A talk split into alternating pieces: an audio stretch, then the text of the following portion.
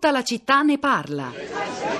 Riso, c'è lo zucchero, c'è i pelati, c'è i piselli, c'è una bottiglia d'olio di semi, una bottiglia d'olio d'oliva, del caffè, un pacco di biscotti,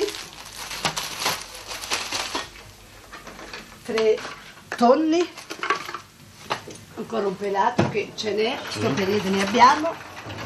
Una cosa è forse interessante capire, è quella di capire cosa intendiamo però per povertà. Perché se andiamo a chiedere ai sociologi dell'Università di Torino, che lavorano bene eh, rispetto a queste cose, ci dicono che la povertà è una categoria che si esprime eminentemente in termini economici.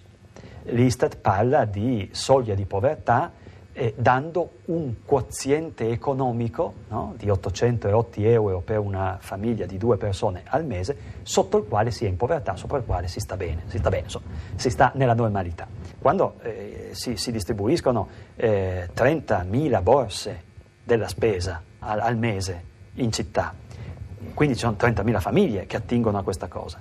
Quando ogni giorno nella nostra città ci sono 4.500 persone che vanno a mangiare alle mense del, del privato sociale, vuol dire che la questione economica c'entra in qualche modo.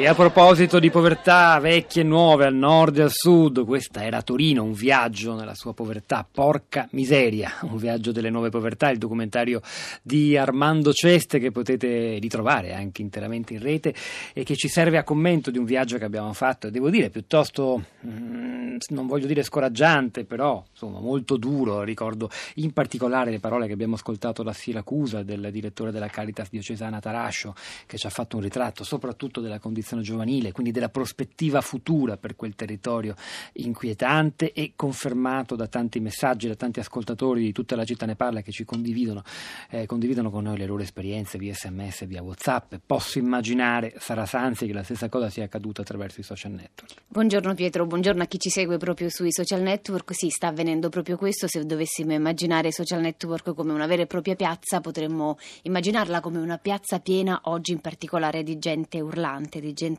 eh, che, che, grida. Istat è in particolare su Twitter una delle parole più utilizzate della giornata, lo è già da ieri pomeriggio e i dati dell'Istat sono diventati il pretesto per parlare, per criticare soprattutto l'operato dei governi, quelli, quello precedente e quello attuale. In tutta questa grande confusione ci sembra esemplificativo un tweet di Marco Cappato dell'associazione Coscioni che scrive grande l'eccitazione per l'aumento dei poveri rilevato da Istat. Infatti non costa e non vale nulla attribuirlo ai propri nemici politici e invocare grandi e impossibili redistribuzioni.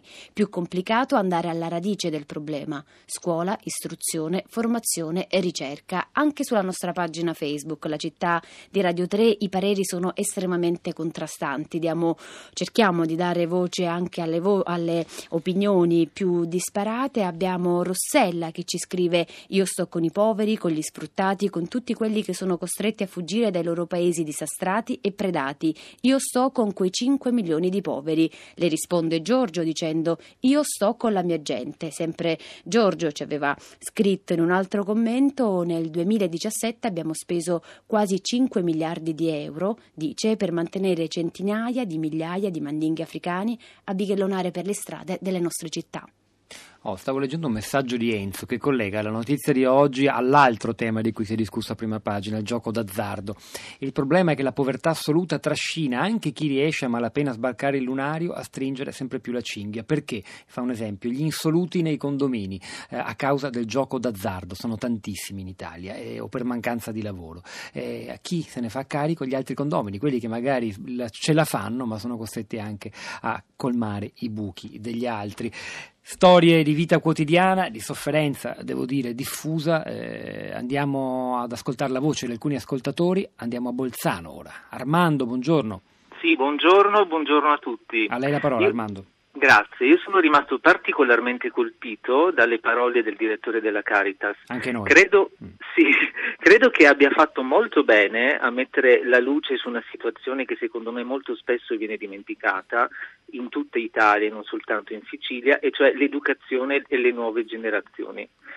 Ma sono rimasto un po' sbalordito nel sentir dire che basterebbe semplicemente poter avere la possibilità di frequentare determinati corsi di aggiornamento, di formazione o addirittura di inglese per far sentire i giovani di Siracusa protagonisti eh, o comunque delle persone che possano essere spendibili in un contesto sociale o lavorativo. Credo che i problemi della Sicilia, del, di Siracusa e purtroppo della maggior parte delle regioni del sud Italia siano ben altri. Beh, io non, credo, questi... non mi risulta che Don Tarascio abbia detto che basterebbe qualche corso inglese, ha fatto solo qualche esempio di piccole fiammelle di speranza che si potrebbero accendere in uno scenario altrimenti del tutto buio e deserto. Lui non ha detto che basta un corso Questo, inglese per uscire dalla okay. povertà. Si può Grazie riascoltare per... il suo intervento, eh, a proposito, in podcast, sull'app Rai Play Radio, eh, perché val- ne vale la pena. Ok, è una cosa che farò, forse ho capito male perché ero eh, affaccendato anche in altre cose, ma mi, ha, mi hanno colpito queste parole, ecco. Eh, no, ma colpisce, rif- se, riflettiamo se, se sul fatto ho, che ho compreso male basterebbe la, poco il, per innescare un, un, almeno un po' di speranza, diciamo così, questo era il senso dell'intervento ma, da Siracusa. La devo salutare sì. Armando da Bolzano perché ci sono anche altre persone che vogliono intervenire, ci spostiamo a Treviso, di nuovo a Treviso, una città presente oggi in questa puntata di Tutta la città ne parla. Fernanda, buongiorno e benvenuta. Sì. Buongiorno, buongiorno a tutti. Sì, il mio messaggio era che appunto se eh, le persone non capiscono le parole eh, è grave perché non capiscono la profondità di certi argomenti e quindi vanno dietro a eh, parolai, a gente che eh, sobilla la, la, paura, sobilla eh, lo straniero e, e quindi cosa facciamo? è, sono rimasta veramente colpita quando ho sentito che i giovani non conoscono più di 350 parole. Come possiamo andare avanti così? E anche questo, o forse soprattutto questa, viene da commentare Fernanda, è povertà. Eh, Sara, sì, grazie esatto. mille Fernanda da Trevisa. Sara, ritorno a te. Pietro, il problema è la ricchezza e non la povertà, scrive Nino, mentre Stefano dice oggi l'Istat ci informa che la povertà assoluta in questi ultimi anni non era affatto scomparsa dal nostro paese, anzi lo era solo dai giornali. E chiudiamo con un messaggio che ci ha strappato un sorriso, un messaggio che tira, tiene in ballo le neuroscienze, chiederemo poi conferma proprio alla redazione di Radio Trescienze, e di Daniele che scrive viviamo in un tunnel mentale nel quale si crede che la ricchezza e l'accumulazione diano la felicità, ma uh, sono le le neuroscienze, o meglio i neuroni specchio, a dimostrare che è vero proprio il contrario. Sono la cooperazione e la condivisione a essere più produttive e a dare la felicità. Per uscire da questa situazione l'Homo sapiens deve evolvere e diventare Homo Felix. Beh, chiudiamo con questo messaggio, con queste parole, lasciamo la linea a Radio Tremondo, hanno lavorato a questa puntata di Tutta la città ne parla, Fiore di Bori alla parte tecnica, Marco Pompi alla regia, Pietro del Soldai Sara Sanzi a questi microfoni, al di là del vetro Cristina Faloci e la nostra curatrice Cristiana Castellotti. A domani.